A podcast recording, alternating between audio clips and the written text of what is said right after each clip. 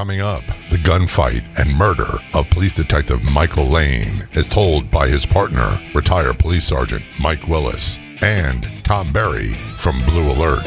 Welcome to the Law Enforcement Today radio show. I'm your host. My name's John J. Wiley.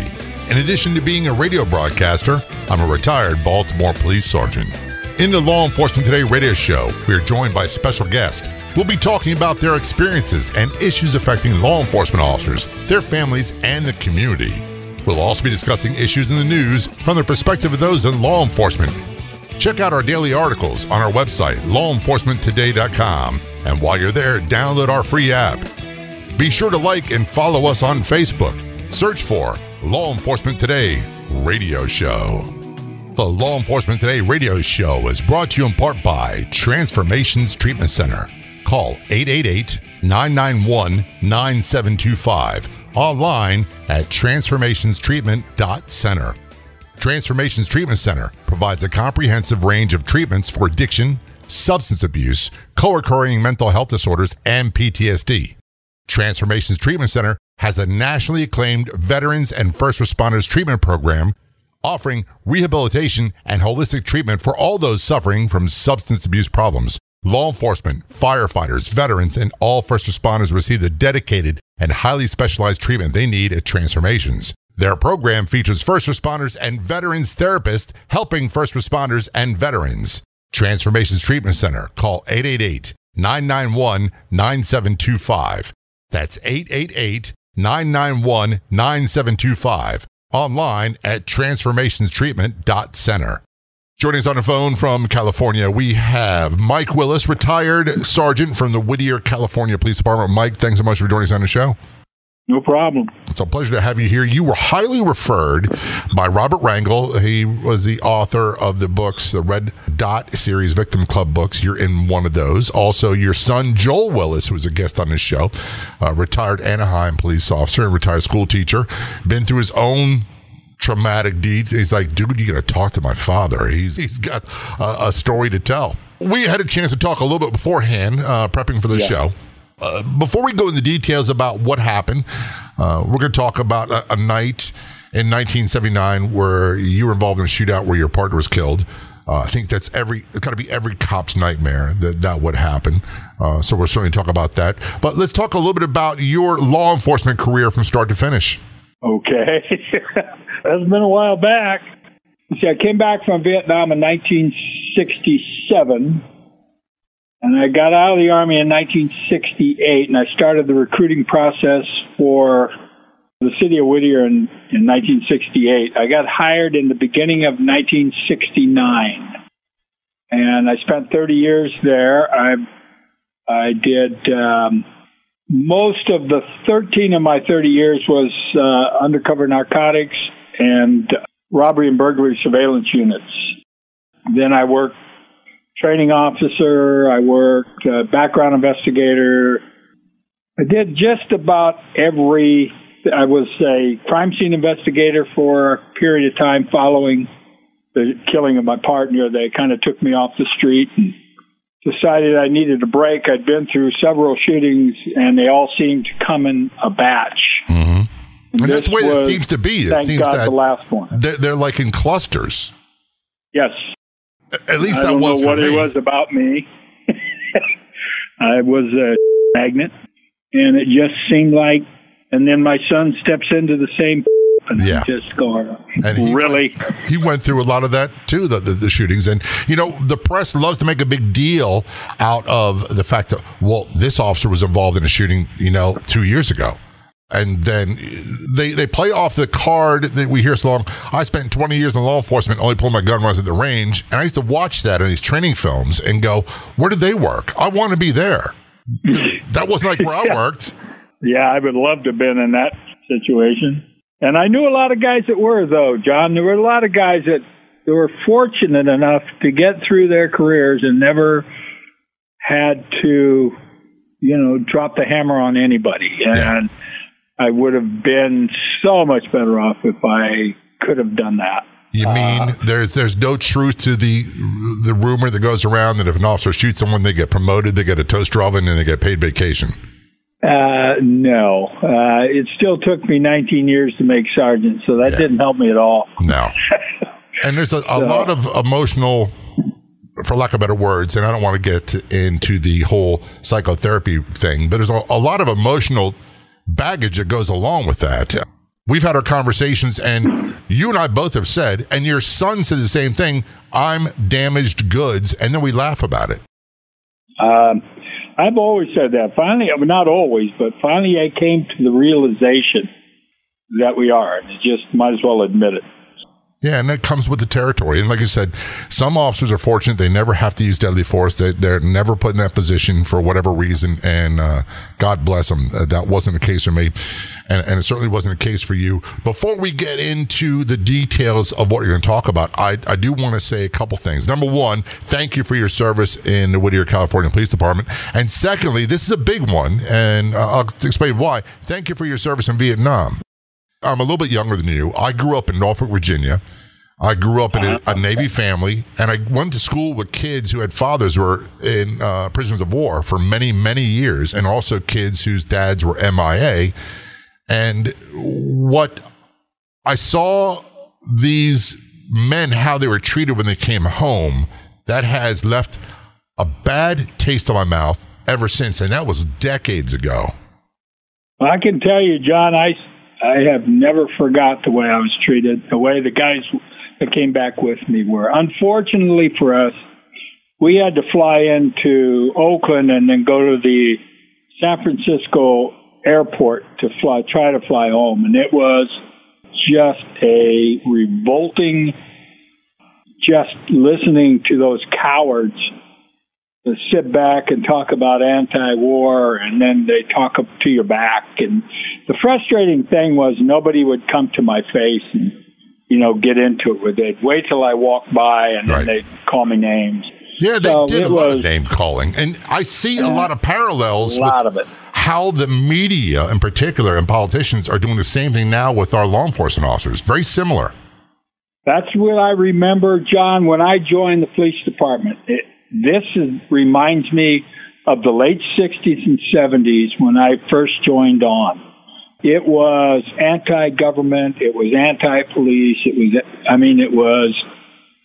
just, it was a gauntlet. But, it was almost to the point where I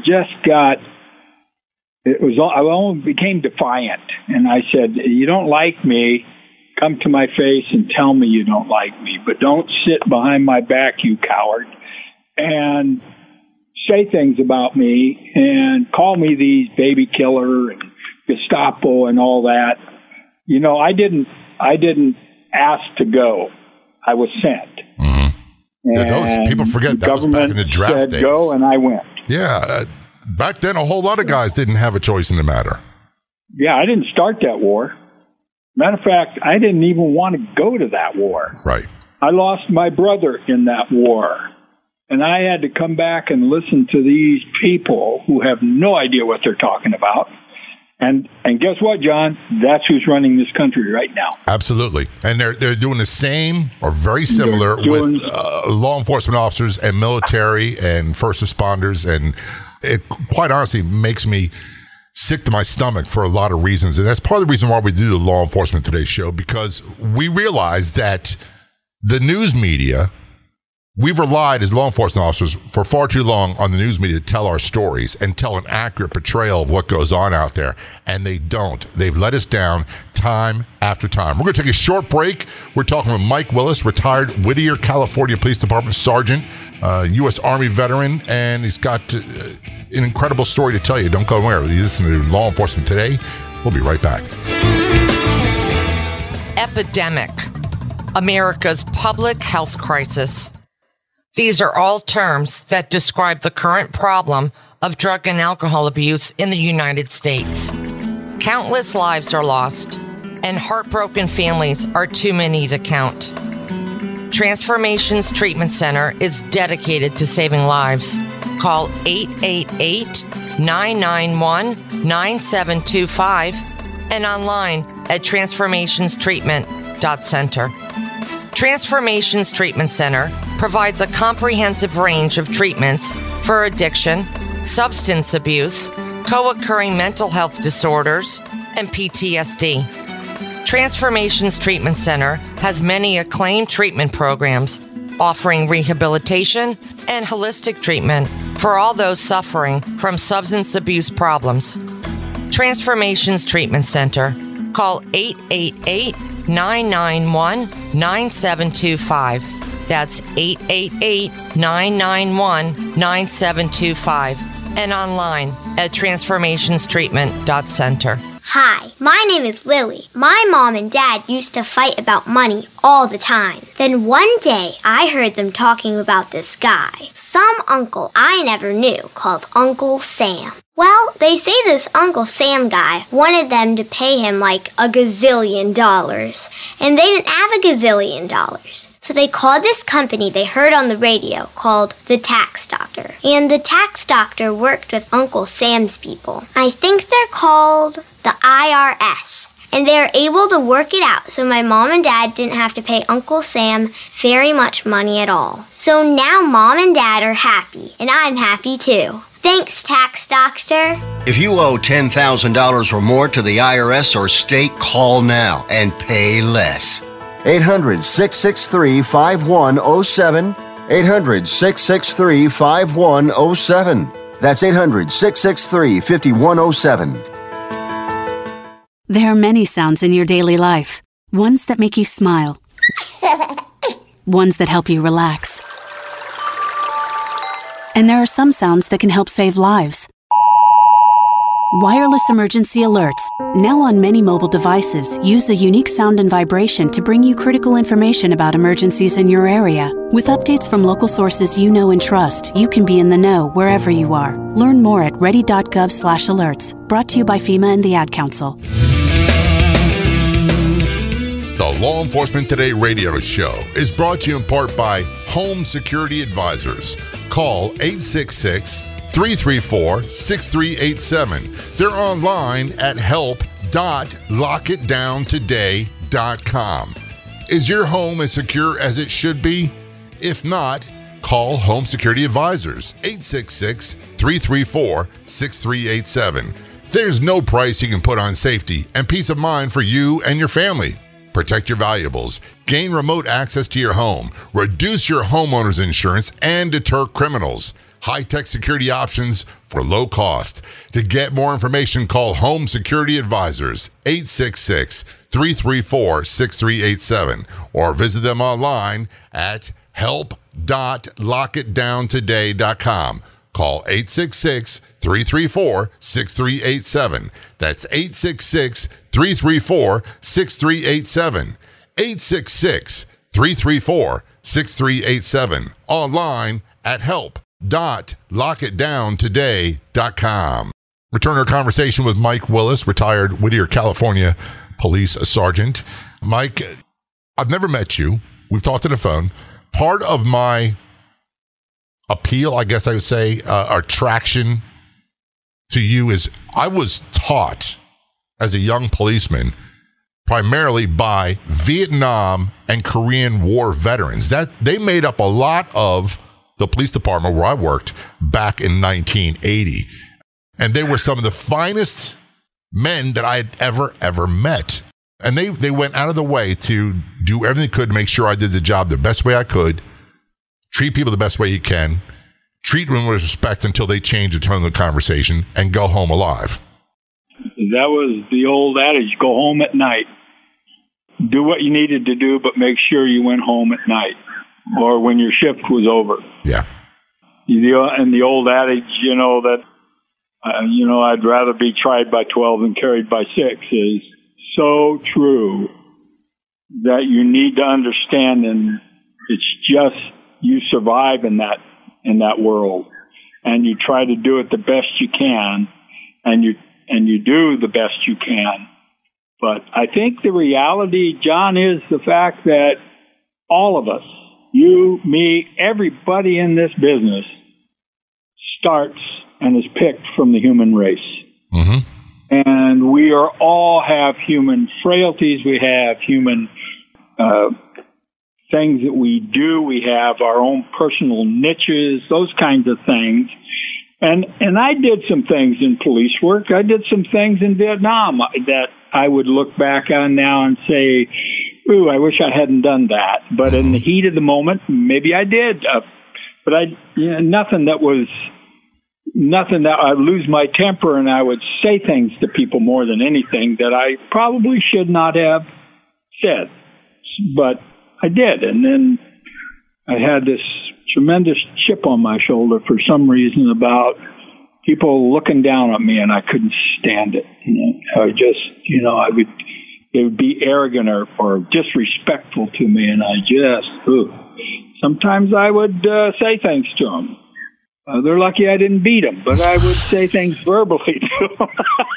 We weren't allowed to, but I'm smiling inside because that just sounds like so many people that I met. And we didn't start off that way in a job. I started off at the academy being the yes sir, no sir, all squared away, razor sharp creases in my uniform. And then I realized that no one would pay attention to you if you talked to them like that. Yeah. You had to assert yourself. I grew up in a very large family. I had 13 brothers and sisters, and poor as a church mouse, but I grew up a little more aggressive than my son did, my oldest son. Joel's my oldest of five. And I grew up a little more aggressive than he did. I got in a lot of fights, mainly because of me, and I'll tell you, the one thing that straightened me out was the Army. And much as I thought I made that big old mistake going in, it turned out to be one of the better moves I actually made. It pulled me out of that place I did not need to be. And I think it just kind of set me on the right track. So I have nothing but good things to say about the military. I would not trade it for anything in the world. There's so many people that are in similar situations. Back when I was a kid, there were, and they don't do it anymore, but the judge would say, you've got two choices, the Marine Corps or prison.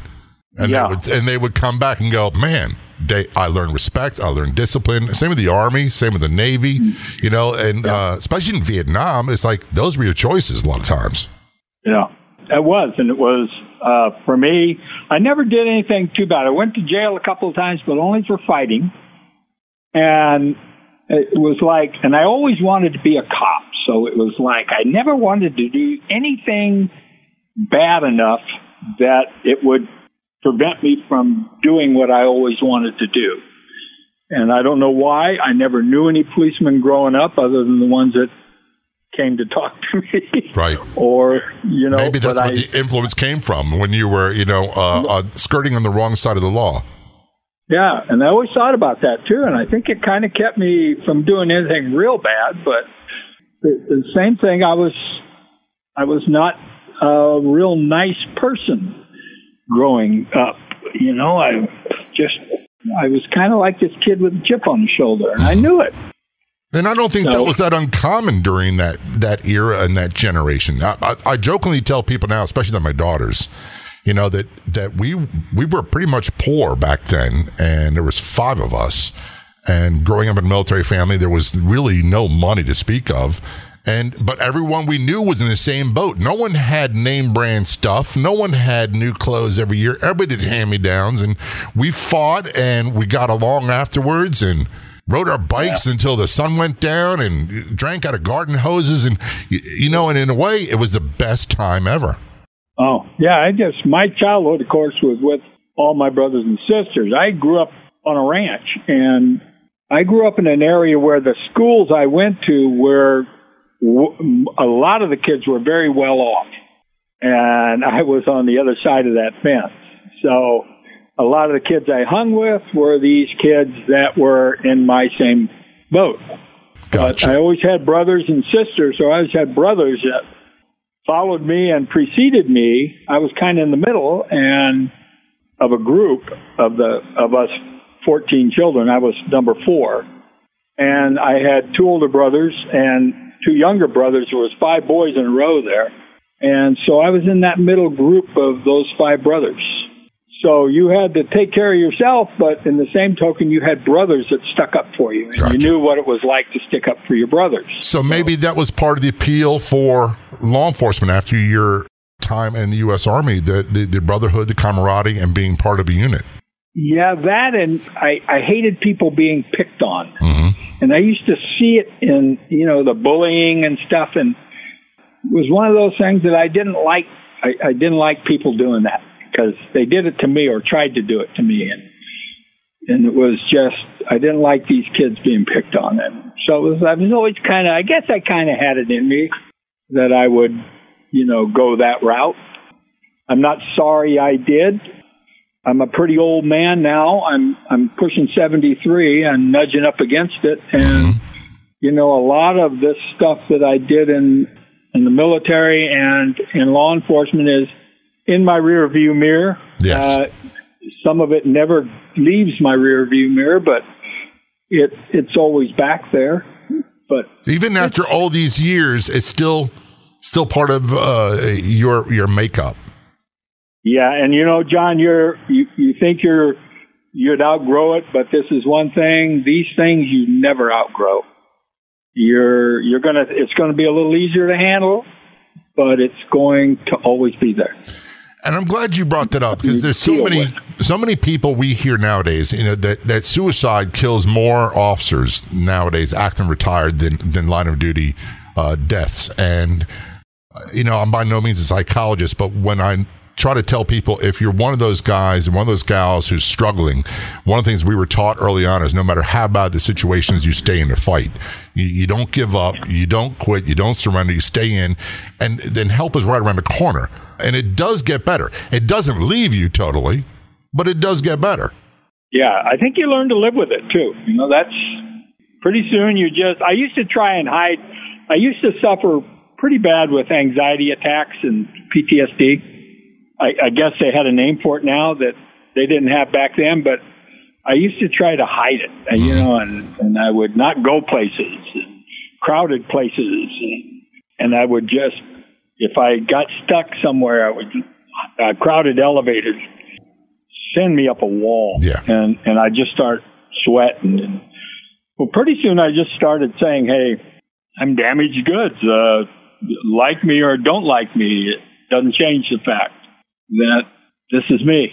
That's a pretty big club of, let's say, damaged goods. It's a pretty big club that there's a lot of members on, and I should say, that didn't volunteer. They wouldn't willingly join this club, but they're part of it. And learning how to live with, for lack of better words, the limitations and build the best life possible and enjoy your life. That's the key to this whole thing, is learning how to enjoy your life in spite of all this stuff. Yeah, you know what? It's good when I'm proud of it when I'm talking to people like you.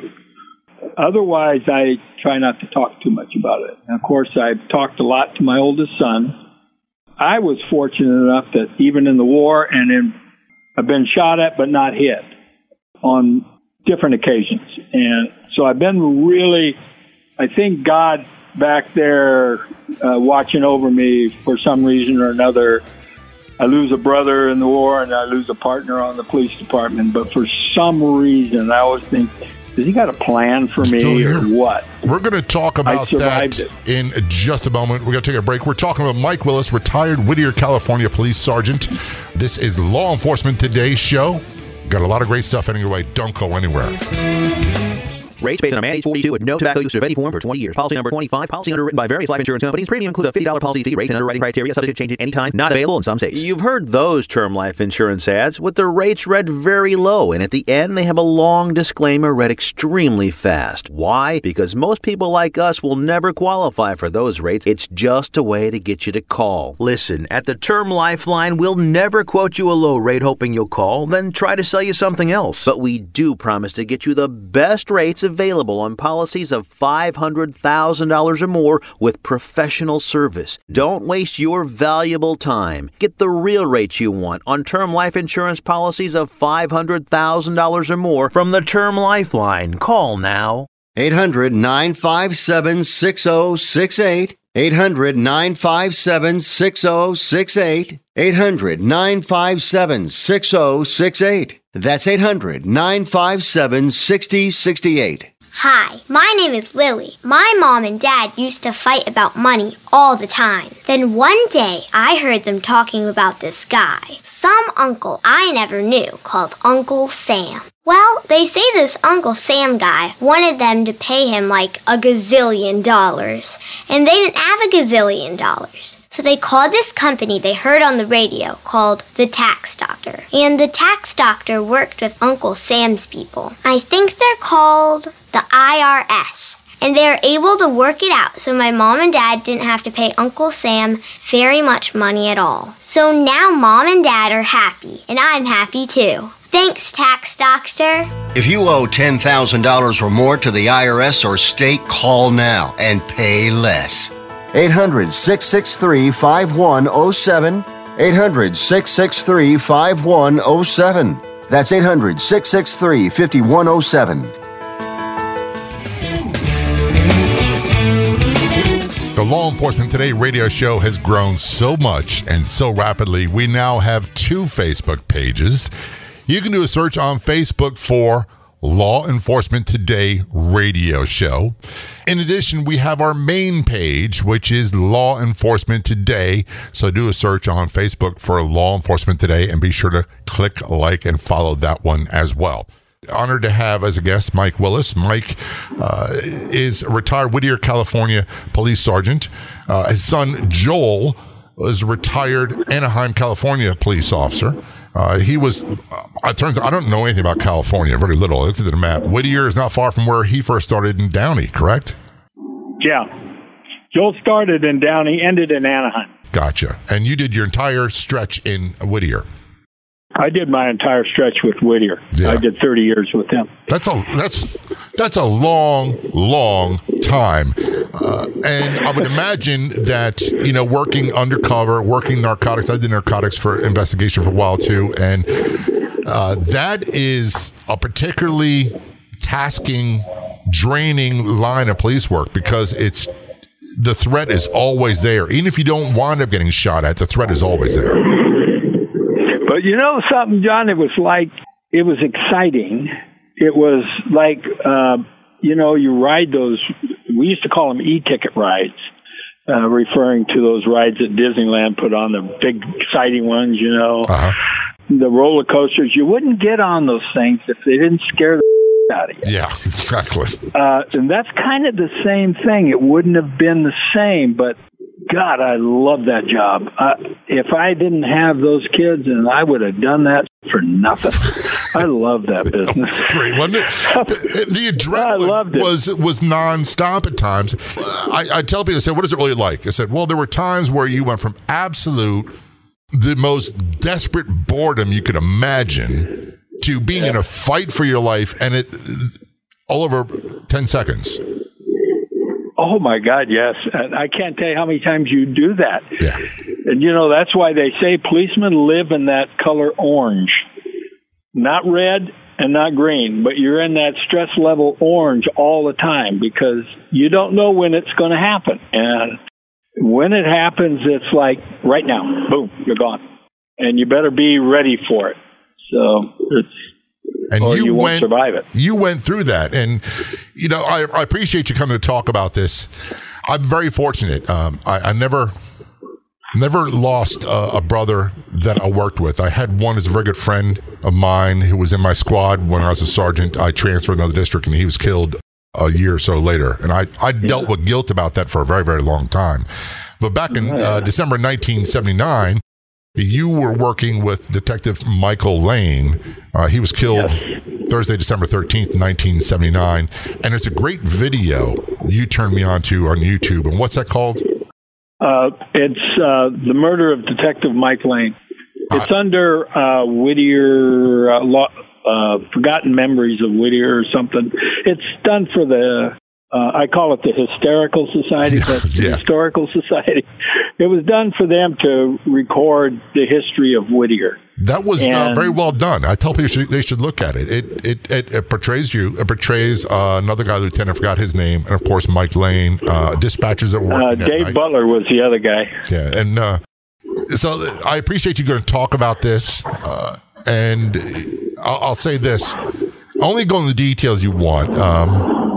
because a lot of times people that have been through, whether it be law enforcement officers, victims of crime or violence, they don't like going into a lot of details. So start us off where you want, and we'll see where the conversation goes. We were, my partner Mike Lane and I were, we had worked this robbery and burglary surveillance team together, and we had done a lot of undercover operations, a lot of narcotic buys. We surveilled robbery and burglary suspects. I mean, we did all of that stuff. Sat in banks while they robbed tellers, sat next to them in stores when they were robbing people, those kinds of things. And so we got a pretty good reputation. And a day or so before this incident, one of the auto theft detectives called us, and he had a victim who had been held at gunpoint, and he was a biker. This incident involved three different biker organizations. And I always said, and I always taught to the kids in the academy that you do not get to pick and choose your victims. You may one day end up with a victim, and you will one day end up with a victim who's as big as the people who are victimizing it. Absolutely. They turn your stomach, but you got to do your job. You have to do your job, and you have to protect them like you did somebody else, so you have to investigate what's going on with them. Well, this guy had his house broken into, and they stole a bunch of guns from him. And he was the president of this Cossack motorcycle gang, and I think he was the president because he was the only member. He was about, I always say he had the mental capacity of a soil sample. Yeah. But he was a victim, and he got a call from this guy named Rocky and Harvey. I'm sorry, Rocky and Andrew. Okay. Andrew is the survivor, one that lives through this thing. Anyway, he just got out of prison. But to go back, they called him up, and they told him, hey, he could have his guns back. Just come on down to this clubhouse, and they would, well, being the intelligent individual he is, he puts his, in those days they call him his old lady, his girlfriend, his wife, but the bikers always referred to them as my old lady. Yeah, my wife, when I rode motorcycles, if I said that to her, she'd knock me in the next week. Yeah, well, bikers. There's no way. My old lady. Yeah. That would go over big with my wife. Oh, no, not happening. And then, yeah. And anyway, they roll over there, and the next thing, they put a gun to his head, and they steal his motorcycle and take his colors. And they kind of kick him and his woman in the butt, and they send him on their way. Well, he comes down, he files a report, and next thing you know, they're calling him back, and they want to sell him his motorcycle back for $500. Well, now this auto theft detective calls Mike and I in, and they want to set up this buy because we do that all the time. And we want to buy a bike back, but we're not going to buy it back. We're going to get the bike at one location, and then we're going to take everybody down. There you go. So we got flash money to show. And anyway, this guy has no ride anymore. So, Mike, it's his turn. And we took turns doing undercover. We'd be the UC, the undercover operator. And that was the funnest part of it. So we didn't want to lose our turn doing that. Well, I had just made a buy, a narcotic buy, maybe a week or two before that. So Mike wanted to be the UC on this one. So he was going to be the money man, and he was going to be the driver because this guy, the victim, had no car anymore. They took his motorcycle. So anyway, they meet, then they get a call, and they want to meet at this bar in Whittier, kind of a biker hangout bar. And so we're following him. We got it all set up. I've wired Mike for sound. And I remember the last thing I told him when we went into this thing is and there was too many ifs about it. We knew everybody was armed. We knew there were guns involved. We knew this was not going to be pretty when we started it. So we were trying to make it as safe as possible, if you can ever make it as safe as possible. And the reality is you can try and you can plan for every possible scenario, and then something happens that you don't expect, and you can't, it's beyond your control. That was just it. Boy, it got out of control. Well, we followed him over there. He parked across from the bar. And he sent the victim into the bar. He had $500 on him. Mike kept the $500 in the car he was in, and we sat right across from him. We were real close to him. Dave Butler and I were, and I was riding the passenger, and I was monitoring the wire and watching my partner across the street there, and I'm. This thing goes on for a period of time, and they're back and forth. They want the money brought into the bar. Of course, we know better than that. Right. So the plan is that when the bike shows up in front of the bar, they were to send a guy across the street to see the money. We're going to pause here, Mike. We're going to take a short break. Okay. You're listening to Law Enforcement Today. The rest of the story with Mike Willis heading your way in just a few. Don't go anywhere. We all know that law enforcement, first responders, and military have dangerous jobs. They see and experience traumas that most can't even imagine. And all too often, that takes a toll, leading to substance abuse, PTSD, and co-occurring mental health disorders. Transformations Treatment Center is dedicated to helping protect those who protect. Call 888-991-9725. Online at transformationstreatment.center.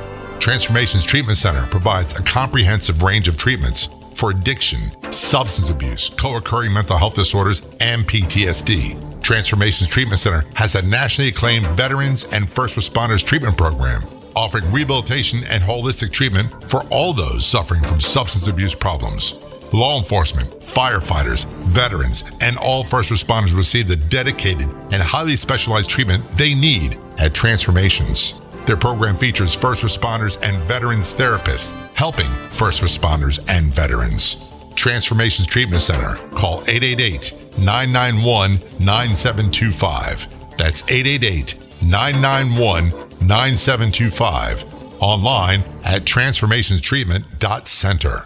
Are you working so hard to make a living you can't take time to make any real money? Is every day the same boring routine going nowhere and the money runs out before the month? My name is Ron LeGrand, and for over 35 years now I've been helping clients take their life back by buying and selling houses with no money, credit, experience, or license. If you'll call 800-956-0677, 24 hours, and leave a message, I'll send you my new book and CD absolutely free so you can see how. I've bought hundreds of houses and trained thousands to do the same. Call 800-956-0677 and get your free starter kit until 500 are gone. You'll learn how to make a full-time income on a part-time basis without risk, largely tax-free, and get 90% of the work done for you for pennies. That's 800-956-0677. 800-956-0677. Again, 800-956-0677. That's 800-956-0677.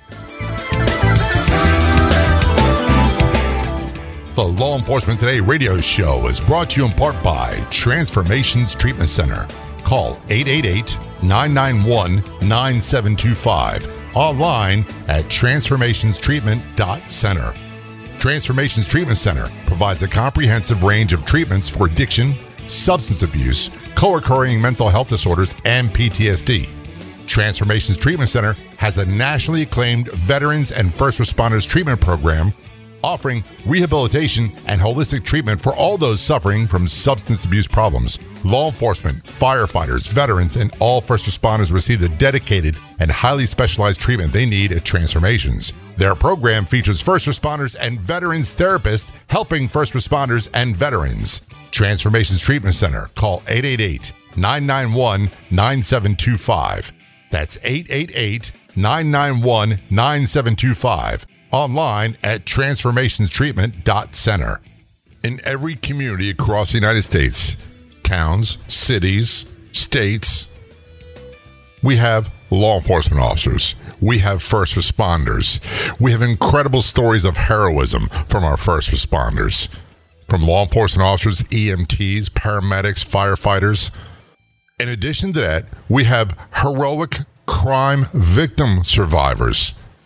If you want to tell your story of survival and how you recovered and how you rebuilt your life, feel free to contact us. We'd love to have you as a guest on the Law Enforcement Today show. We made it so easy to get a hold of us, too. There's many different ways. Go to our website, lawenforcementtoday.com. The Contact Us page of the webpage. Download our free app, on our website, lawenforcementtoday.com. You can contact us through the free app. You can contact us on our Facebook page, Twitter, Instagram. Heck, send me an email. My email address is Jay, that's Jay, at lawenforcementtoday.com. You see, we'd love to hear your story. And we know, we hear so often, I have a story to tell, but no one will give me a platform. Law Enforcement Today is your platform. We are back to the conversation with Mike Willis, retired Whittier, California police sergeant, and we're talking about the night that his partner, Detective Michael Lane, December 13th, 1979, was killed in line of duty. You guys were undercover. You set up, I don't want to say, you're trying to get the people who stole this man's motorcycle. You had money. You guys were in a position doing overwatch, for lack of better words. And yeah, we were doing a buyback. You're doing a buyback, and then you're going to arrest the guys, and everybody goes home and enjoys a cold beer. But that's not what happened. No.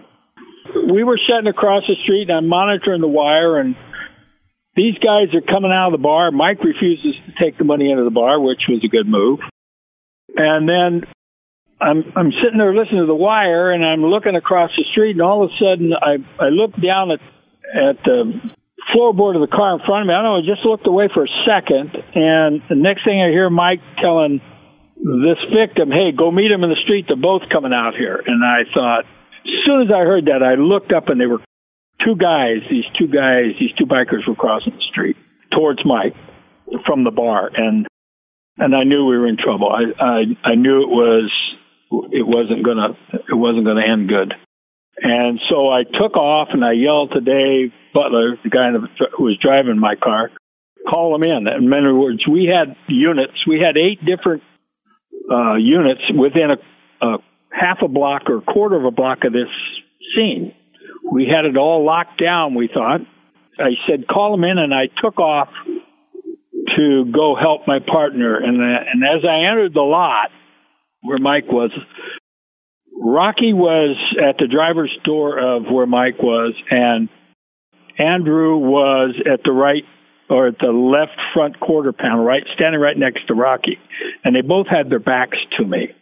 And as I couldn't hear what was being said, but as I got into the lot, I had my gun in one hand and my badge in another. And of course, I was undercover. I had a big beard and long hair and all that, so I needed to have my badge to identify myself. And as I got into the lot, I for some reason, they split up, and Andrew started heading around to the front of the truck. And I thought, oh, he's trying to get flank Mike on the passenger side. I didn't think about what was on his mind. I was just trying to interpret why they were splitting them up. I had them both in one spot. I got to take Andrew.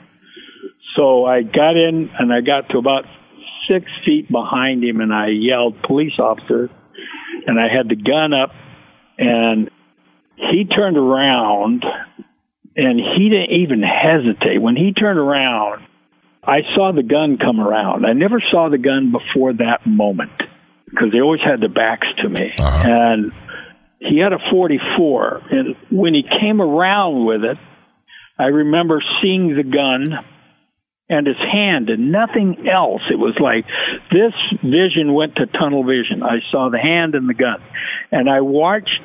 He didn't even hesitate. He turned, and he was actually already squeezing the trigger when he came around. I watched his finger squeeze that trigger, and I thought, and I started shooting as fast as I could, and I'm watching my rounds impact him. But his gun never went off. And as we moved around the passenger side of the car, he finally went face down right near the right rear quarter panel, right rear wheel of the car. And then I'm not hearing anything. My gun, I was used to it now because I'd been through some shootings. But when you fire a gun in an actual shooting, it is nothing like firing on the range. It almost feels like there's something wrong. It's kind of wimpy. It just kind of goes pop, pop, pop. You know, sounds like it's not firing. And you know, your hearing, your senses are all messed up right at this time. And then I I see him go down, and I knew I was hitting him because I could see the rounds strike him. I could see his jacket; it would puff, and then his body would shudder. And he kept that gun pointed at me, but he did, no rounds came out. And I remember I was shooting as fast, and I shot 4 or 5 rounds as he went around the truck, and every round was hitting him. And then he went down, and I thought, okay, I know I've hit him a lot of times, but then I look over, and Rocky ended up inside the truck on top of Mike, was screaming, and he was yelling, "Go for it, go for it." He was screaming at Mike, and Mike's trying to kick him off. And I went over to the windshield of the truck, and I remember I fired 4 rounds, because I knew it was 4 rounds, because there was 4 holes in the windshield where I fired through into Rocky, who was on top of Mike. And then in the middle of all that, I see Mike's knee come up like he's trying to kick him off, and I don't know, I didn't know whether I hit him. I stopped real quick, but I was already sending rounds, and I stopped real quick, and I thought, oh, shit, I hope I didn't hit Mike. How am I going to handle that? And all these thoughts are going through my mind in fractions of seconds. Yeah, milliseconds. Milliseconds. And then I look up and I see Andrew. He's up again, and he has both hands on the gun. And I remember I'm looking at him he's at the back of the car, I'm at the front of the car, I'm looking at him through the windshield, and his muzzle just explodes. I mean, I see a muzzle flash come out that's got to be 4 or 5 feet long. It was at night. This was in 8, 9 o'clock at night. It was a cold Thursday, December 13th, and it was a cold night, and everybody's wearing jackets and stuff. And I see this muzzle flash come through, and I remember I got down in front of the truck real quick, but of course it had already happened, and I didn't even think about it. I never felt an impact, but I should have felt an impact. I thought about it later. Why didn't I feel an impact? And I started looking for holes in. I had a vest on, but I started looking for holes in me later on. But then I remember getting down, and I remember I could hear gunshots. And there was a lot of gunshots. And I'm down in front of the truck, and I can't see anything. And, boy, the fear just gripped me. I mean, I had a, they say you think about your family and all that. Well, I had my youngest son was 13 days old. And I'm in the front of the truck, and to be honest, I never thought anything about any of them. I thought about living through this hell. And I remember thinking, this is not a game. If you lose, you don't go home. That kind of stuff. And I just remember, if I lose, I die. And what's amazing about this is you were a combat veteran. You weren't a rookie police. You've been through violence before, and this was absolutely horrific. We're going to take a short break.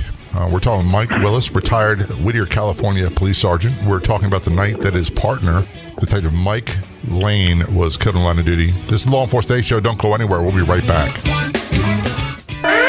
Warning, don't let your business get left behind in what is likely to be the biggest economic boom in recent history. If you need to build for your business to grow, call General Steel today for a pre-engineered steel building designed for your needs. No wasted space. Steel prices are expected to rise, but you can still lock in your price on a General Steel building. And you can still save as much as half the cost and time of conventional construction. As much as half. But you must call now. If you need a church building, office, warehouse, manufacturing space, retail space, or more, call General Steel today. You can still get the General's 50-year structural warranty and General Steel quality, all at a price you can afford. So don't let rising steel prices put your project out of reach and stop you from making your company great. 800-614-7180. 800-614-7180. 800-614-7180. That's 800-614-7180.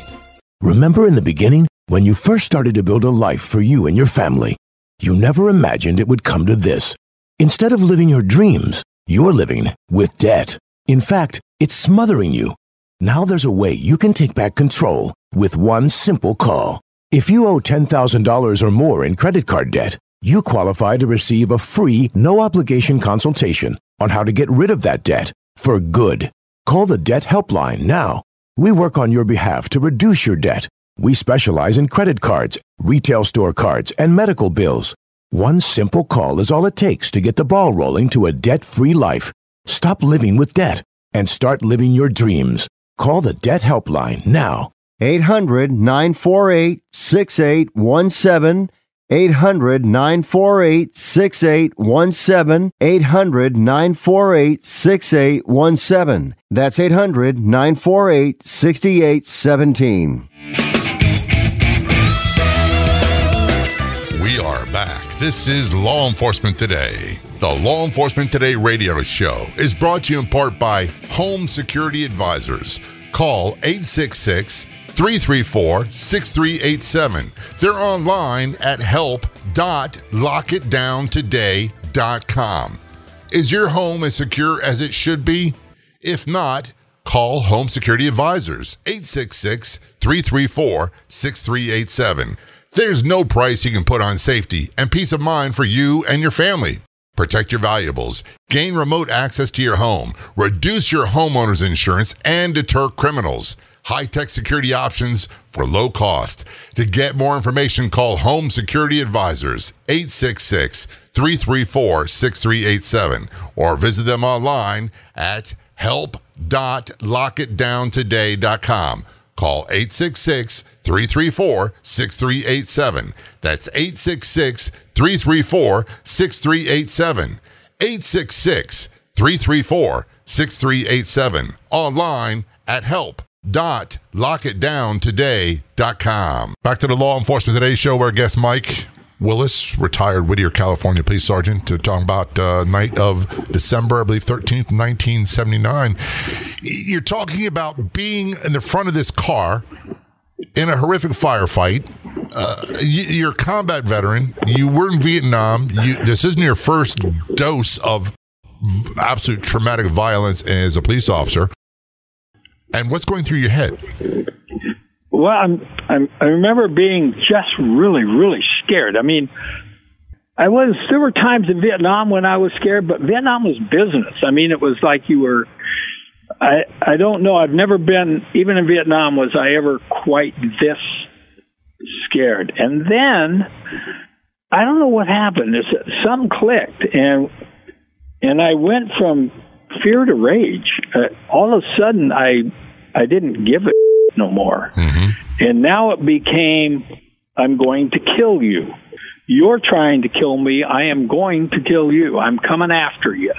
And I remember, it's all of a sudden I'm like outside my body. I'm watching myself. It was the weirdest thing. And I'm watching myself be this vicious individual. And all I was going to do is, as I was going back, after he fired, he took off running. When I sat up, I saw him running towards the building, away from me. And I remember thinking, stand and fight, you know. And I moved to one side of the truck, and I fired several more rounds at him. And then I look over, and Rocky is backing out of the truck from Mike. He's still standing. And so I turn on him, and I fired some more rounds in him, and then I go to slide lock. So I fired 15 rounds, because that's what I had in the gun when I started. I carried a 9mm, carried 14 in the magazine and one in the tube. And they were all gone. And I remember thinking, and this guy now, he went up by the building, Andrew, and Rocky, and I think I got to get some more ammo. Well, I was an undercover cop. I carried my ammo in an attaché case in the trunk of my car, for Pete's sake. And so I you can't carry it on a belt. It's not like you got a uniform on, right? Yeah, it's not like you got anywhere to carry the thing, you know. So I was going to head over, and I remember screaming at this guy. And I told him, I'm coming back. And I was screaming at him, I'm coming for you. But I had to go to the car to get ammo first. And I started to head across an opening. There was an open lot to get back to my car, and I remember thinking, I got to negotiate this open area, without getting shot. And I started to go across, and I looked down, and Rocky was laying on his back, face up, and at the feet of Dave Butler, who was the other officer with me out there. And I had forgotten all about him. He was never a part of my life. Well, it turns out when all the shooting I was hearing was Dave trying to keep him off of me. Right. And so more of that sensory deprivation. You're not aware of everything that's going on. Oh no! You're thinking about living. There's no. Where's Dave or where's this? They're trying to kill me, and I have to take care. I can't let them kill me. And so as I started to head across the lot, Andrew, who's back in the corner, starts yelling, I'm hit, I give up, and he comes out with his hands up. And I remember just being so frustrated, and I took him to the ground, and I hooked him up, and then I went back to the truck, and I looked in the truck, and Mike was up against the passenger door now. His one foot was on, I remember his one foot was on the seat, and one foot was on the floorboard. But he had turned and he was facing out the driver's door. And he had I could see a bullet hole right above his right eye. And he was like in a really deep sleep. He was snoring, not snoring, but breathing real loud like he was. And I'd never seen that before. And I remember I went around, opened the door, and he kind of fell out on top of me. And I held him up. And then I saw units started showing up, all the backups. And we had fired, the amazing thing about it, we timed it. We had fired 27 rounds. And all of that I talked about, it lasted, they estimated, between 10 and 12 seconds. And the shooting was over. That's an incredibly short period of time for so much violence to happen. So, and that's one thing I remember the chief talking and saying, how could so much happen to so many people in such a short span of time? And yeah. I remember thinking that. But, one of the hardest things for me to handle was, he was my partner. Right. And my job was to protect him. And I didn't do it.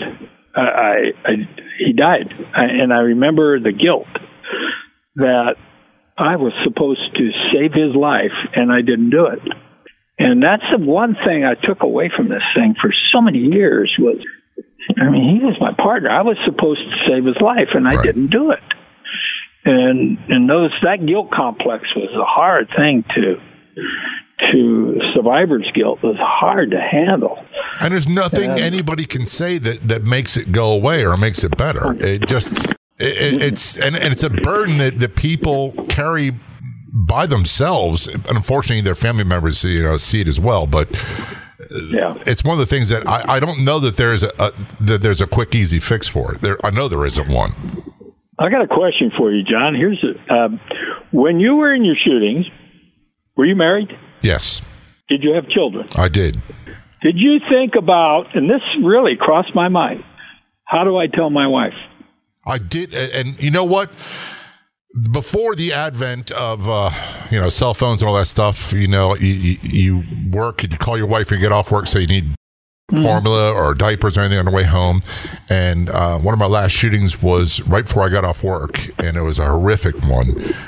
And it was all over the news, and we had the command vehicle there, and they had the early predecessors of these cell phones. And the one thing I asked them was, please let me call my wife and let her know that I'm okay, that because I know it's gonna be all over the news. And I was afraid she would get really angry at me if I didn't tell her. If she saw them in the news and was like, you didn't let me know you're all right. After the old lady thing, she would have killed me, but a big part of it was fear also. And I don't know that I've ever figured out how to have that conversation. We've had guests on that have talked with their spouses beforehand. That what it's like, what if the worst happens, what do you do? And I quite honestly don't have the answers. Mike, we got more to talk about, so we're going to take a short break. This is Law Enforcement Today. We'll be right back. We all know that law enforcement, first responders, and military have dangerous jobs. They see and experience traumas that most can't even imagine. And all too often, that takes a toll, leading to substance abuse, PTSD, and co-occurring mental health disorders. Transformations Treatment Center is dedicated to helping protect those who protect. Call 888-991-9725, online at transformationstreatment.center. Transformations Treatment Center provides a comprehensive range of treatments for addiction, substance abuse, co-occurring mental health disorders, and PTSD. Transformations Treatment Center has a nationally acclaimed veterans and first responders treatment program, offering rehabilitation and holistic treatment for all those suffering from substance abuse problems. Law enforcement, firefighters, veterans, and all first responders receive the dedicated and highly specialized treatment they need at Transformations. Their program features first responders and veterans therapists, helping first responders and veterans. Transformations Treatment Center. Call 888-991-9725. That's 888-991-9725. Online at transformationstreatment.center. Rates based on a man age 42 with no tobacco use of any form for 20 years. Policy number 25. Policy underwritten by various life insurance companies. Premium includes a $50 policy fee. Rates and underwriting criteria subject to change at any time. Not available in some states. You've heard those term life insurance ads with the rates read very low, and at the end they have a long disclaimer read extremely fast. Why? Because most people like us will never qualify for those rates. It's just a way to get you to call. Listen, at the Term Lifeline, we'll never quote you a low rate hoping you'll call, then try to sell you something else. But we do promise to get you the best rates available on policies of $500,000 or more with professional service. Don't waste your valuable time. Get the real rates you want on term life insurance policies of $500,000 or more from the Term Lifeline. Call now. 800-957-6068. 800-957-6068. 800-957-6068. That's 800-957-6068. Hi, my name is Lily. My mom and dad used to fight about money all the time. Then one day, I heard them talking about this guy. Some uncle I never knew called Uncle Sam. Well, they say this Uncle Sam guy wanted them to pay him like $1 gazillion, and they didn't have $1 gazillion. So they called this company they heard on the radio called The Tax Doctor. And The Tax Doctor worked with Uncle Sam's people. I think they're called the IRS. And they were able to work it out so my mom and dad didn't have to pay Uncle Sam very much money at all. So now mom and dad are happy, and I'm happy too. Thanks, Tax Doctor. If you owe $10,000 or more to the IRS or state, call now and pay less. 800-663-5107. 800-663-5107. That's 800-663-5107. Are you working so hard to make a living you can't take time to make any real money? Is every day the same boring routine going nowhere and the money runs out before the month? My name is Ron LeGrand, and for over 35 years now I've been helping clients take their life back by buying and selling houses with no money, credit, experience, or license. If you'll call 800-956-0677, 24 hours, and leave a message, I'll send you my new book and CD absolutely free so you can see how. I've bought hundreds of houses and trained thousands to do the same. Call 800-956-0677 and get your free starter kit until 500 are gone. You'll learn how to make a full-time income on a part-time basis without risk, largely tax-free, and get 90% of the work done for you for pennies. That's 800-956-0677. 800-956-0677. Again, 800-956-0677. That's 800-956-0677. Keyboard Cat, Hamilton the Pug, and Toast Meets World. These are some of the Internet's most beloved pets.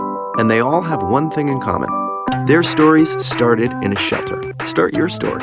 Adopt a dog or cat today. Visit theshelterpetproject.org to find a pet near you. Training that pet to play the keyboard, that's optional. Start a story. Adopt a shelter or rescue pet today. Brought to you by Maddie's Fund, the Humane Society of the United States, and the Ad Council.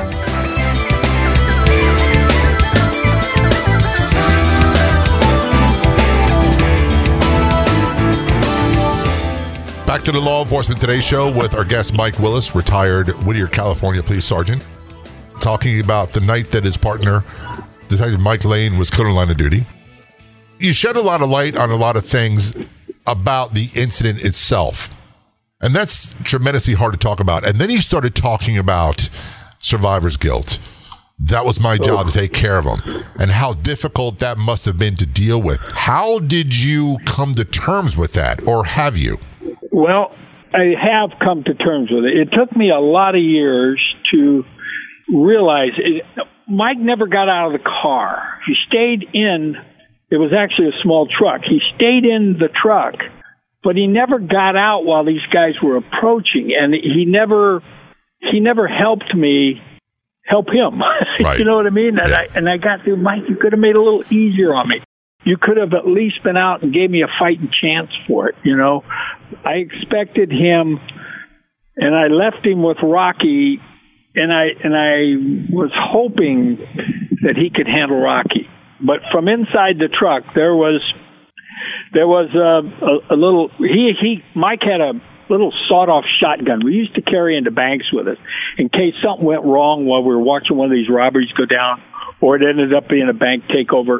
We had this small cut-down shotgun that we used to carry under our coat in case something went haywire in there. So he carried that, and he never used there was a struggle, and he blew the back of the truck window out, but that was it. I mean, he let him get in on top of him. And I remember hearing the body wire, and the body wire's still up. And there, I had listened to it afterward. Several years later, I wasn't going to listen to it. Those are hard for me to handle those days. And yeah. He says, just before the thing, he says he's got a gun, and he's telling us over the body wire, so he had enough sense. He's one of the smartest cops I ever met, this guy, Mike. Mike was a methodical thinker. I was the bull in the china shop, and we complimented each other. I pushed him forward. He held me back when they needed to be. And, you know, Mike was a great cop. I thought he could think his way through stuff. And me, it was just, go forward. Yeah, charge.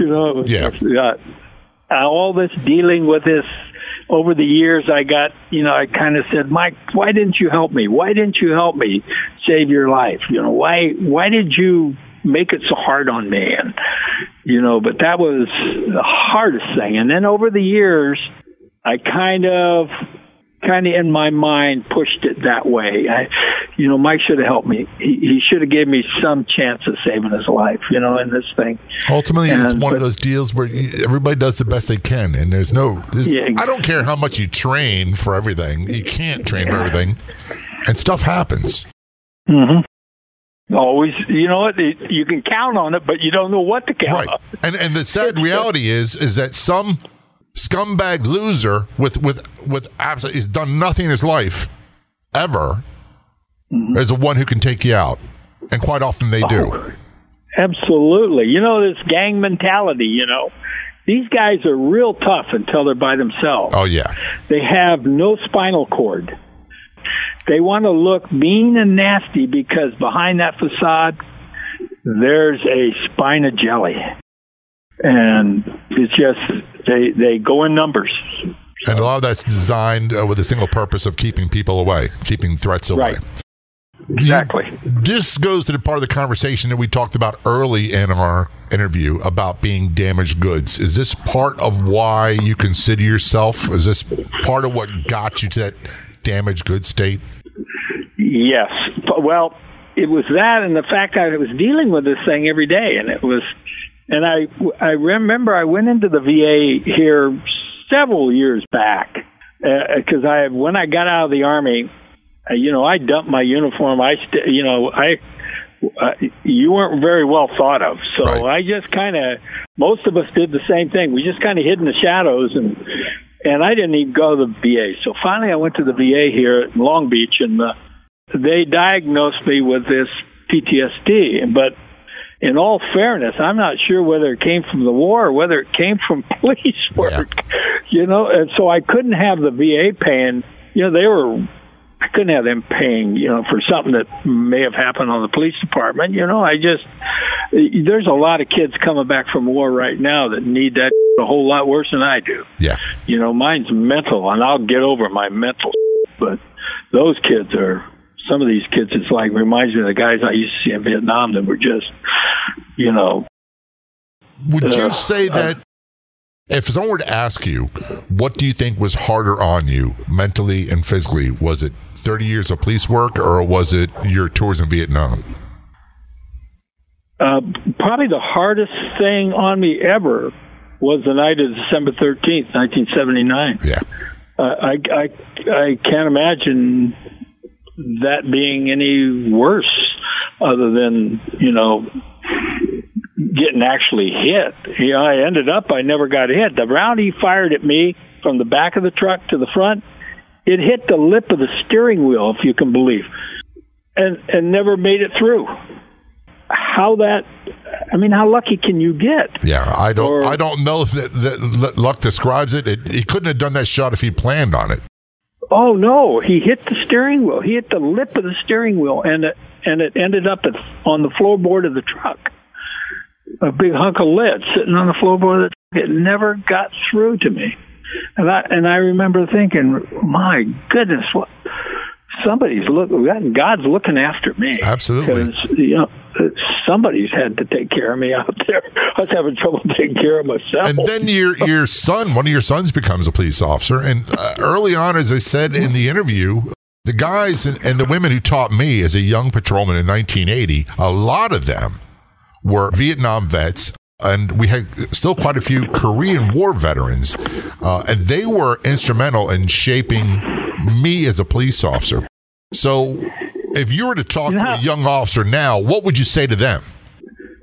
John, to be truthful, I'll say, why do you want to do this job? Yeah. The way it is now, I'm sure glad there are kids that want to do this job, but I never told them that. I said, God bless them that they want to do it. And I always tell them, nobody talked to me before I went through these things. Afterward, I talked to guys who'd been through it, and they start telling me things that I experienced. So the best thing I could do for these kids is prepare them. And I used to tell them, it's a storm. You're in the middle of a storm, and things will happen to you. Everything will slow down. And you'll see tunnel vision, and be prepared for that. You will react the way you train. You will not think about it. You will be a reactive process. And I tell them, so when you train, guys, train right. Because when it happens, there's not going to be no training. There's going to be no thought process. You're going to react. If you dump a magazine, you'll catch it in your hand if that's what you do. Right. In the middle of a shooting, you'll catch that magazine. You will not let it hit the ground like you should. And you'll do everything. They'll find you dead with your magazine in your back pocket if you so choose to go that way. So there goes the lesson. Do what you have to do to stay alive. I'd rather be tried by 12 than carried by 6. And exactly. Mike Willis, thanks so much for coming on the show and talking about a very, very difficult subject. Very much appreciated. Thank you, John. We're going to take a short break. Then we've got another great guest heading your way in just a few moments. This is Law Enforcement Today. Epidemic. America's public health crisis. These are all terms that describe the current problem of drug and alcohol abuse in the United States. Countless lives are lost, and heartbroken families are too many to count. Transformations Treatment Center is dedicated to saving lives. Call 888-991-9725 and online at transformationstreatment.center. Transformations Treatment Center provides a comprehensive range of treatments for addiction, substance abuse, co-occurring mental health disorders, and PTSD. Transformations Treatment Center has many acclaimed treatment programs offering rehabilitation and holistic treatment for all those suffering from substance abuse problems. Transformations Treatment Center. Call 888-991-9725 That's 888-991-9725 and online at transformationstreatment.center. Rates based on a MAT age 42 with no tobacco use of any form for 20 years. Policy number 25. Policy underwritten by various life insurance companies. Premium includes a $50 policy fee. Rates and underwriting criteria subject to change at any time. Not available in some states. You've heard those term life insurance ads with the rates read very low, and at the end they have a long disclaimer read extremely fast. Why? Because most people like us will never qualify for those rates. It's just a way to get you to call. Listen, at the Term Lifeline, we'll never quote you a low rate hoping you'll call, then try to sell you something else. But we do promise to get you the best rates available on policies of $500,000 or more with professional service. Don't waste your valuable time. Get the real rates you want on term life insurance policies of $500,000 or more from the Term Lifeline. Call now. 800-957-6068. 800-957-6068. 800-957-6068. That's 800-957-6068.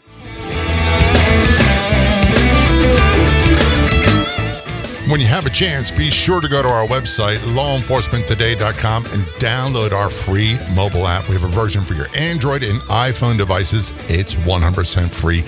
Get it at lawenforcementtoday.com. Calling us from Florida, we have Tom Berry from the National Blue Alert System. Tom, how are you today? All right. How are you doing, Jay? Very good. I'm actually on your website right now, bluealert.us. That's blue, the color blue, alert.us. You've heard of amber alerts. You may have heard of silver alerts. Blue alert is something similar. Am I on the right track here, Tom? Absolutely. You are correct. What is the blue alert? A blue alert is a system that speeds the apprehension of violent criminals who kill or seriously injure a police officer in the line of duty. Is this national law? Is it every state, or is it only in certain states right now?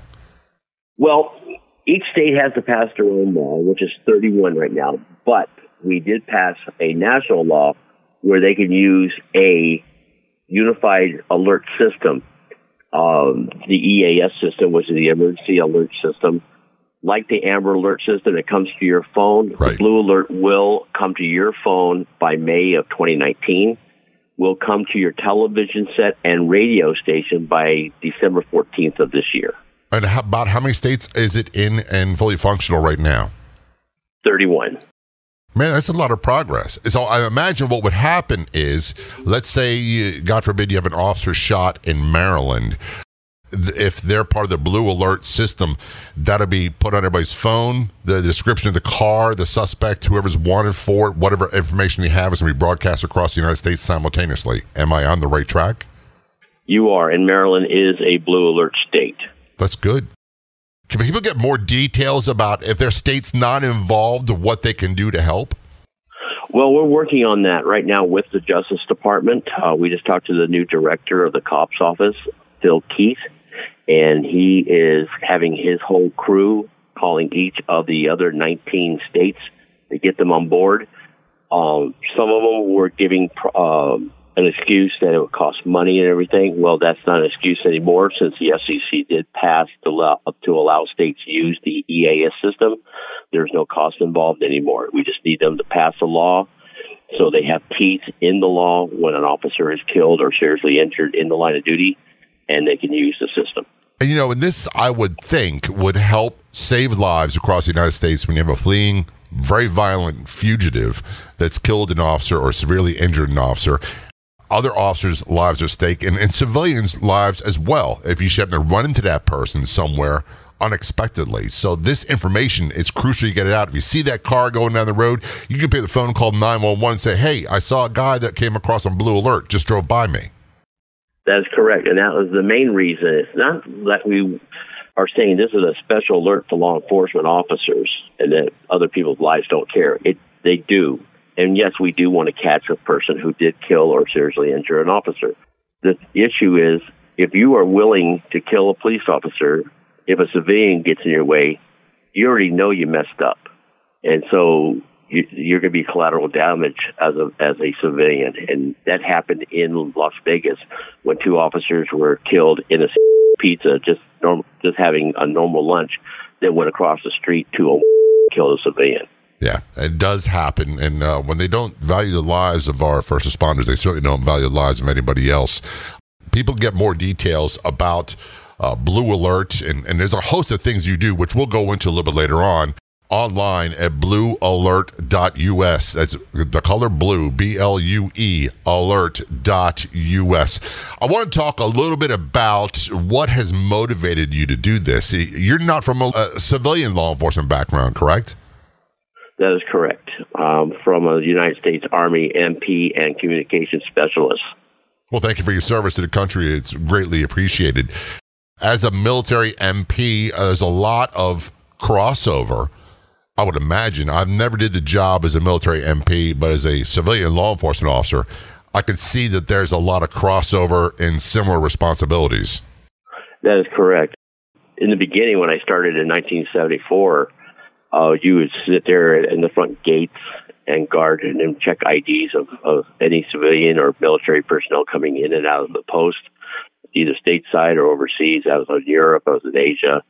So it was one of those things that, you know, it was part of, you patrol the streets, you go to the clubs downtown, and if they are unruly, you arrest them and you bring it back to base, and then the provost marshal or the officer on duty will make the deciding factor if they just take them back to their barracks, or we keep them in the holding cell until the next morning and get hold of their company commander and whatever the company commander deems. Unless it's assault or something like that, then the CID will get involved. And that's the way that part worked. And then later on in life, when we started having terrorist attacks and everything else, going overseas to Desert Storm, which was first Desert Shield, the job kind of changed. You know, you're more of a soldier than an MP. You do set up escorts on convoys and stuff like that, and you do what you're told by your commander in charge. And that's what was going on there. That's where I was at Desert Storm in 91. And that's more of a combat role, not just an on-base role. Oh, absolutely. The whole dynamics changed. I mean, it's more, you know, keep your head on a swivel and watch everything that's going on as you're marching, you know, literally marching north or riding in your Humvees. And that's when Humvees were just starting coming out and everything. And I was shotgun in the Humvee as we were going towards Baghdad. Must have been a crazy, frightening time. It was, because when it started on January 17th of 91, we were heading north, and we left Kuwait City and we were heading north. And on the 18th, then we started heading north again. And it wasn't 5 clicks before we took on fire. And I took 13 rounds on my right side. 13 rounds? 13 rounds. Hit my eye, hit my neck, hit my teeth, blew out all my teeth, hit my shoulder, hit my abdomen, hit my waist. That's when it started going through the panels of the Humvee, hit my ankle, and got 2 rounds in there. They were all 5.56 rounds. And I didn't remember anything. I mean, after the first one hit, I was gone. I mean, I was just like, nothing is I can recall anything. I was told I was flown out to the hospital ship Comfort, and we were out there in the Persian Gulf for two days until they got me all stable. They flew me into Riyadh to Landstuhl. Landstuhl, I stayed there for 4 months while they did reconstructive surgery on my jaw. Took out the other rounds, reconstructed my shoulder, and after I was able to fly back stateside, I went to Walter Reed where I did my rehabilitation, and they wanted to release me. I only had like 3.5 years left. They wanted to give me 75% and release me, and I was able to walk. I was able to do everything like I should be able to do, and I had my father actually called a general that I used to drive for, Gerald Charles Myers, who retired up in Connecticut, and he came down, and he was so sorry that this happened to me, and he said, "What can I do for you?" And I said, "Listen, 3.5 years, I don't want to go out at 75%. It's got to be something I can do." And he said, "Well, I'll see what I can do for you." The next day he comes in, he found me a job at the Pentagon to work in procurement, and that's where I lived for the rest of my career right there for the 3.5 years. and was stationed at Fort Belvoir. I finished it up. That's such an amazing story for two reasons. Number one, I've met you, Tom, and no one would know that you had been through this unless you told them. There's no outward signs. I'm sure there are scars underneath shirts and all that stuff, but there's nothing in the outward that would reveal any of that, and your personality doesn't show that whatsoever. The other part about it amazes me is that you were determined to continue to serve your country, which in and of itself is absolutely outstanding.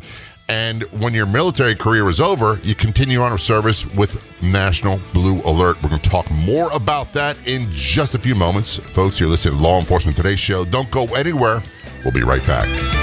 Do you owe back taxes to the IRS? Newsflash, the president has changed the tax laws, and now you may be able to pay the IRS less. If you owe $10,000 or more in back taxes, the tax doctor can help you pay the IRS as little as possible allowed by law. There are new tax laws for business owners, the self-employed, even W-2 workers. If you have a back tax problem or a few years of unfilled returns, new help to save you money is now here. Call right now to see how the new tax laws can help you. Plus, right now, we'll waive the consultation fee and give you our free tax savings report. Attention business owners, the self-employed, and W-2 workers. Make this free call to the tax doctor now and learn how to take advantage of the new tax laws that may help you pay the IRS less. 800-663-5107. 800-663-5107. 800-663-5107. That's 800-663-5107. Are you working so hard to make a living you can't take time to make any real money? Is every day the same boring routine going nowhere and the money runs out before the month? My name is Ron LeGrand, and for over 35 years now I've been helping clients take their life back by buying and selling houses with no money, credit, experience, or license. If you'll call 800-956-0677, 24 hours, and leave a message, I'll send you my new book and CD absolutely free so you can see how. I've bought hundreds of houses and trained thousands to do the same. Call 800-956-0677 and get your free starter kit until 500 are gone. You'll learn how to make a full-time income on a part-time basis without risk, largely tax-free, and get 90% of the work done for you for pennies. That's 800-956-0677. 800-956-0677. Again, 800-956-0677. That's 800-956-0677.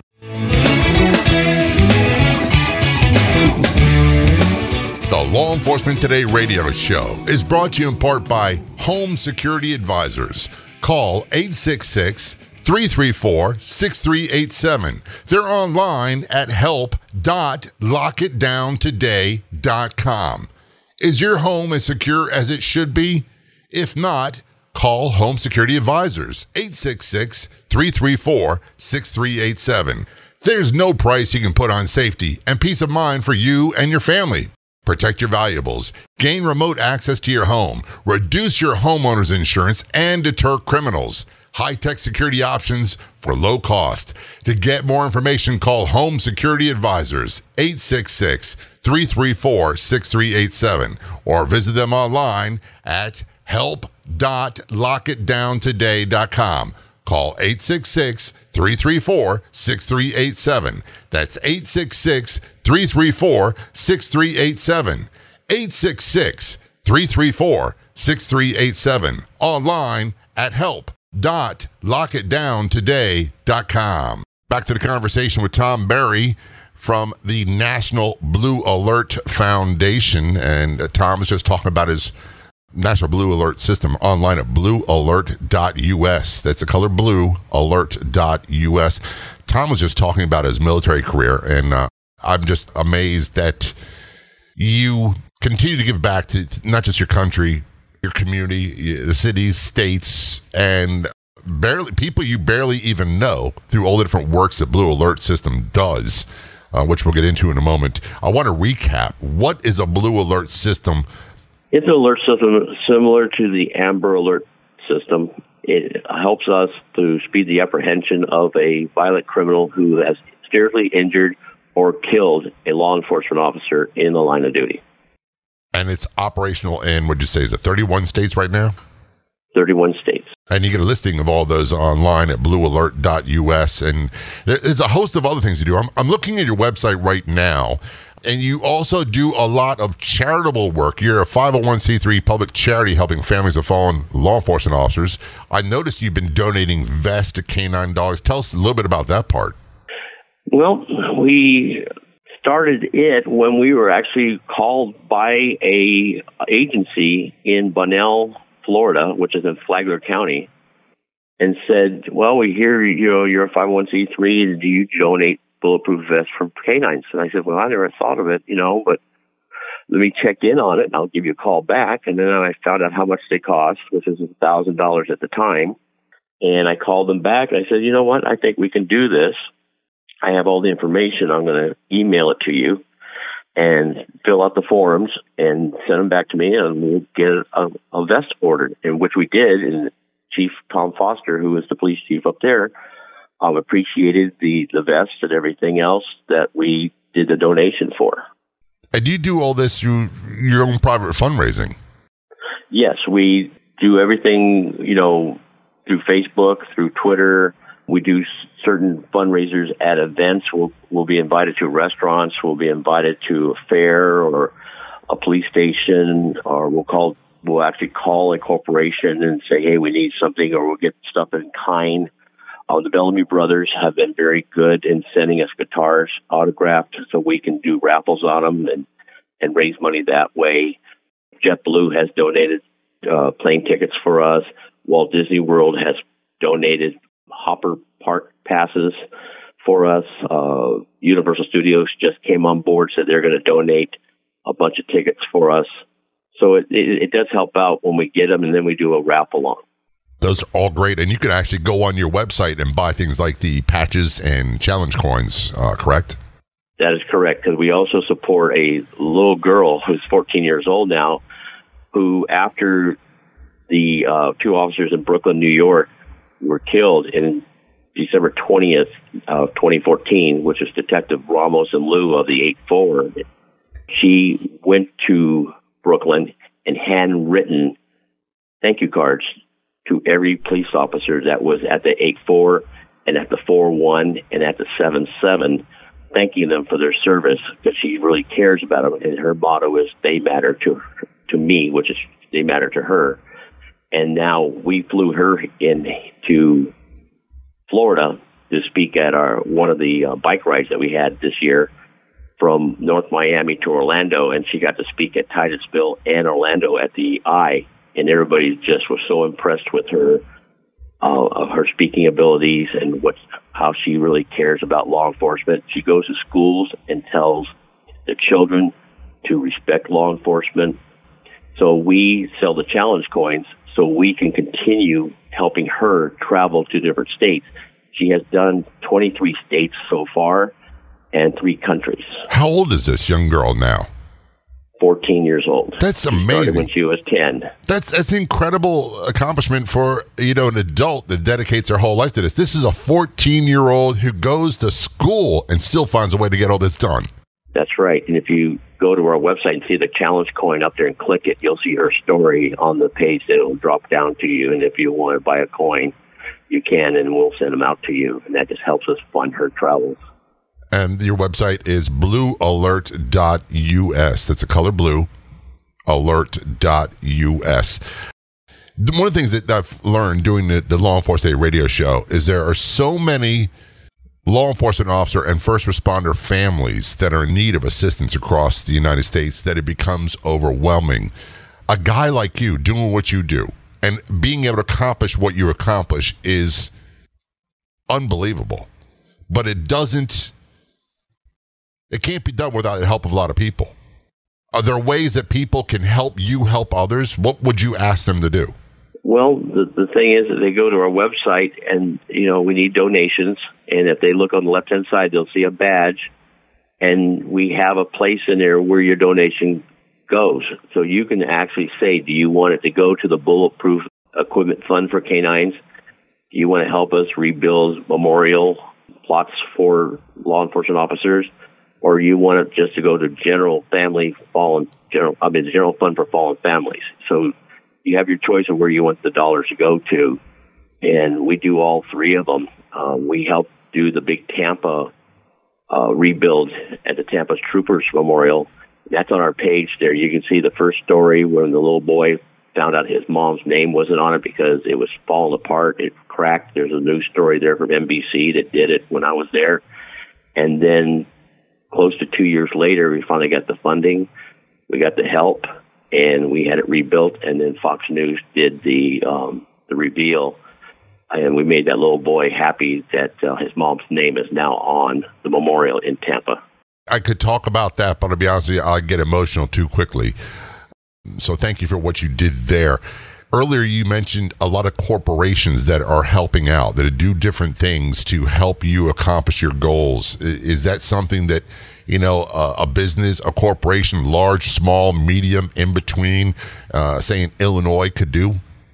Yes, we can always use large corporations. I mean, the corporations we have to, you know, that we have now, I mean, we only get a certain amount. And to be truthful, the last couple of years, they kind of go down each year, I guess, because of budgets and everything else. So we need more because they're not coming in as strong as they first did. They're coming in slower. A couple of corporations have, you know, gone under, or they just don't donate any more to anyone. And the need's still there. It's always been an issue. The need's always there. The need is always there. For we had a canine killed in Jacksonville. That if he had a vet, Fang was his name. It possibly could. We're not, you know, I'm not an expert. I wasn't there. I don't know exactly what the wound was. Possibly could have saved that dog's life. Tom Berry from Blue Alert, National Blue Alert Foundation, and the website bluealert.us. Thanks so much for being on the show. We have to have you back again in the future. I appreciate the time, Jay. I really do. If you want to be a guest on the show, or you know someone who'd be a great guest, but you know doesn't want to say, I don't want to seek attention myself, we'd love to hear from them, and we'd accommodate them from anywhere. It doesn't matter where they are. Yeah. So just contact us. The easiest way is go to our website, lawenforcementtoday.com, the Contact Us tab. Send an email to me, jay@lawenforcementtoday.com, or robert@lawenforcementtoday.com. You can also send a message via Facebook. We're all over this thing called the World Wide Web, Instagram, and all that stuff too. The Law Enforcement Today radio show has grown so much and so rapidly, we now have two Facebook pages. You can do a search on Facebook for Law Enforcement Today radio show. That's a new page. Be sure to click like when you get there and follow. In addition, we have our main page, which is Law Enforcement Today. So do a search on Facebook for Law Enforcement Today and be sure to click like and follow that one as well. I'd like to thank our guests today for coming on the Law Enforcement Today show. We've got more great guests heading your way next week. So until then, this is John J. Wiley. See ya.